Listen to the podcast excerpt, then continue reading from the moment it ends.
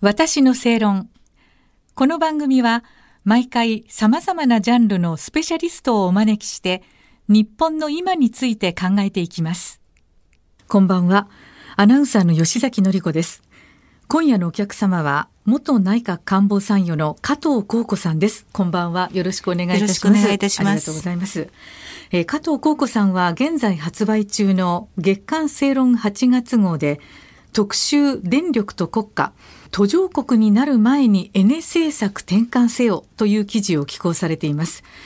今夜はエネルギー政策における岸田政権への期待について加藤さんにお伺いしたいと存じます。加藤さんは月刊正論の中で、明治、大正、昭和にあったという国家の目標が令和の今にはないというご指摘なんですが加藤さんが考える令和の目標というのはどんなことだと思っていらっしゃいますでしょうか？私はですね、はい、あのやはり国民がいかに豊かで安定的な暮らしを続けていけるかっていうことが非常に重要だと思うんですね。はい、でその中の基本にはやはり電力と水というのは絶対に欠かせない。で電力と水というのが安定的に安価で供給されないと日本は豊かな暮らしを誰も送ることはできないしで経済成長もできないですから電力問題というのは一番重要だというふうに考えています。明治大正昭和っていうのはそういうところをちゃんと抑えて、あの発展してきたっていう過去の歴史があるということです、ね、そうなんですよ。明治は食産工業富国強兵、はい、で最初にあのアジアで一番最初に電化しましたしね。でそれから特にあの戦後の復興の時には一番最初に戦後の復興を考える時にやったことが電源開発と、で原子力基本法ですから、はい、日本人は常に電力のことを考えてきたんですよ。でここになって脱炭素のロマンにおそらく官僚も政治家も走ってるんだろうと思うんですね。で本当に安定的に安価な電力をどうやったら国民に提供できるのかっていうことは国家的な一つの大きな課題だと思っていてでそれがきちっと日本で政策として実行されてるのかって言ったらそうじゃないと思うんですよ。今例えば電力逼迫してますけれど例えば来年再来年とこれが良くなるかって言ったら良くならない、うん、なんかもっと冬はまずいんじゃないかって言われてますよね。いやもうこの冬だけではなくてね、うん、この5年後10年後20年後って考えた時に、えーどんどんね昔作ったその高度経済成長の時に準備してきたですね発電所火力発電所やその原発の設備を老朽化してるわけですよ。でそれを新規に更新しない。リプレイスするというのを今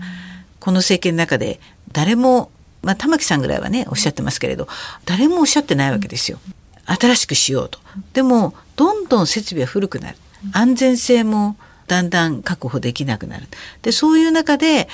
日本の未来を本当に考えているんだったらやはり原子力発電所原発と火力発電所は新規に更新して一番最先端の火力発電所今いい技術あるわけですよ。広島にもねあの素晴らしいあの火力発電所ありますしね。でそういうそれこそ二酸化炭素を出さないようなね、あのいろんな高効率のものもできてるわけですしそれから原子力においても次世代のですね安全性の高いものもどんどん開発されているわけですよ。でそういったものに挑戦をしてですね、やはり国民が豊かで経済成長が望めるような希望が持てるようなね、政策に変えていかないとどんどん悪くなりますよ。なるほど。うん、まあ今のお話にもあったようにこのエネルギー政策に関する岸田政権の問題点っていろいろあると思うんですけどこうしたらいいんじゃないかってことは？おそらくですね、はい、これ岸田政権の責任ではなくって、はい、この10年間に積み上げたもの、まあ、東日本大震災以降ですね、はい、誰もが原発の問題には向き合ってこなかった。っっていうことがあると思うんですよ。向き合うとやはり国民の世論のあの反対というのを受けると。ただし昨今のあの読売と日経の世論調査を見てみると安全性が確認された原発に関しては50%以上が再稼働については OK だということを言ってるんですね。それからあの世論調査の結果他見させていただく中ですごく面白いなと思ったのが若年層まあ、20代30代の人は特にもう原発に関してはあまり抵抗がなくね、受け止めているんですね。65から上の人たち、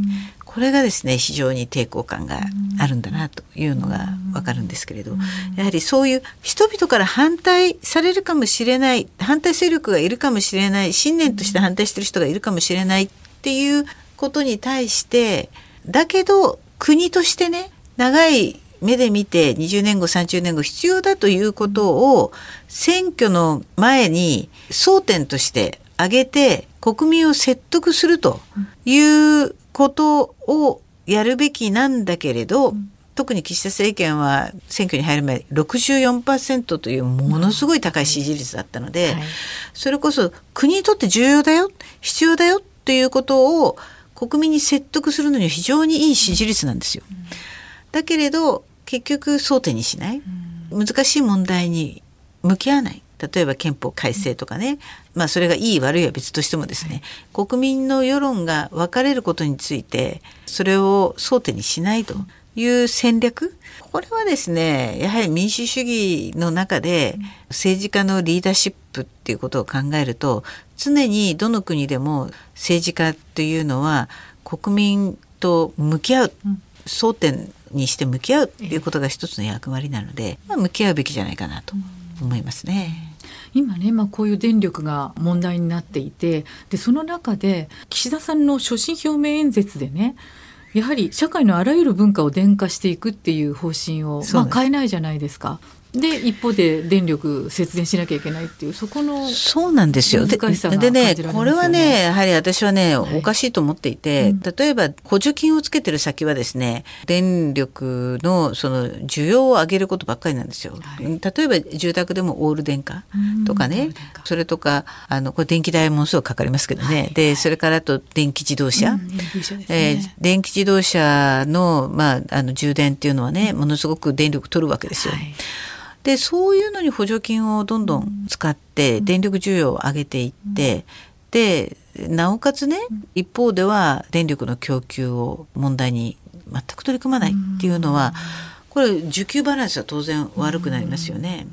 その点であの EV の電気自動車への補助金っていうのも、はい、まあなんでその補助金出すのっていうことをその経産省にね、まあ、これだけ電気ポットからねクーラーから冷蔵庫の話までね、うん、国民に細かくね。細かく指示してですよ。はい、でなおかつあの一部の電炉のメーカーにはね、うん、何日から何日まで操業停止しろまで言ってですね、うん、民業を圧迫するような話をしておきながら、で一方であの補助金をどんどん出してですね、EV をまあ盛り立てていくと。いうことで電力をどんどん使っていくって。で、これ、ただし節電メニューにはその EV 入ってないんですよ。ね、不思議だなと思ってですね、これ話を聞いたらですね、これはですね、緊急時にその車から電源取れるからっていうことなんですよ。まあだからその停電になったら電力取れるということなんですけどね。でもそういう車ばっかりじゃないんですよ補助金もらってんのは。でもそこにも国は65万円それから都は65万円出してるわけですよ。で高級な車を買う人には130万円あの EV 車ね電気をものすごく食う。もう高速充電をしていけばものすごく食うわけですよ。でそういうのにジャブジャブお金を使ってですよ。で十分な電力を用意しないと。なんか矛盾してますよ、ね、矛盾してるでしょう。うん、でこれって低所得者の人にとっては、電力っていうのは圧迫するわけですよものすごく家計をね。と町工場なんかも電気と契約できなかったりして苦労してるわけですよ。でちょっと偏見あるかもしれないですけどタワマンにね住む高級層のところの EV 車会社にはドーンとね補助金を出すっていうのは私はあまりにもおかしいなと思うんだけれど不思議なことに野党が責めないんですよね。この問題については。なんでですか、うん、いやなんでなんだかわからないですけれどね、うん、やっぱその会社に補助金出して雇用は圧迫するしね。日本の経済を支える自動車産業の中でですね、まあ、日本車ならまだしもね、まあ、外国のその EV 車に補助金を出すということは決してね。日本の自動車産業にとってはいい話でもないし高額所得者に補助金出してもそんなにありがたがられないしね、まあ、なんでまあ、こういう矛盾した政策なのかっていうのはわからないんですけれど、うん、これも前政権も含めてですね長年おそらくその官僚の中で、まあ、脱炭素、その EV を応援しようというような政策が決まってるの、はい、方針転換がなかなかできなくって、向き合えなくって再エネもそうですよ、まあ、そういうふうに決めてきたのの方針転換ができない。官僚の中でポストができ、まあ、組織ができでそれを転換できないという問題があるんじゃないかと。あの都知事の話もありましたよね。そうですよ。これもね、ひどいですよね。はい、太陽光パネルを全部そのね、うん、新築の屋根につけるっていうことを義務化するって、うん、これ都民の95%が反対してですよ。それこそ日本国民でいうと全体で98%も反対してるんですかね。うん、それでも進めることができるというのが、これが非常に不思議なところじゃないですか。でほとんどの太陽光パネルは中国産ですからね。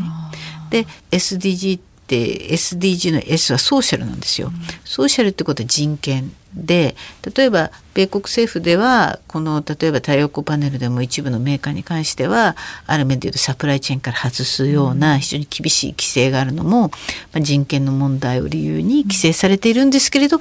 日本ではそういう人権ってことについては非常に甘いわけですよ。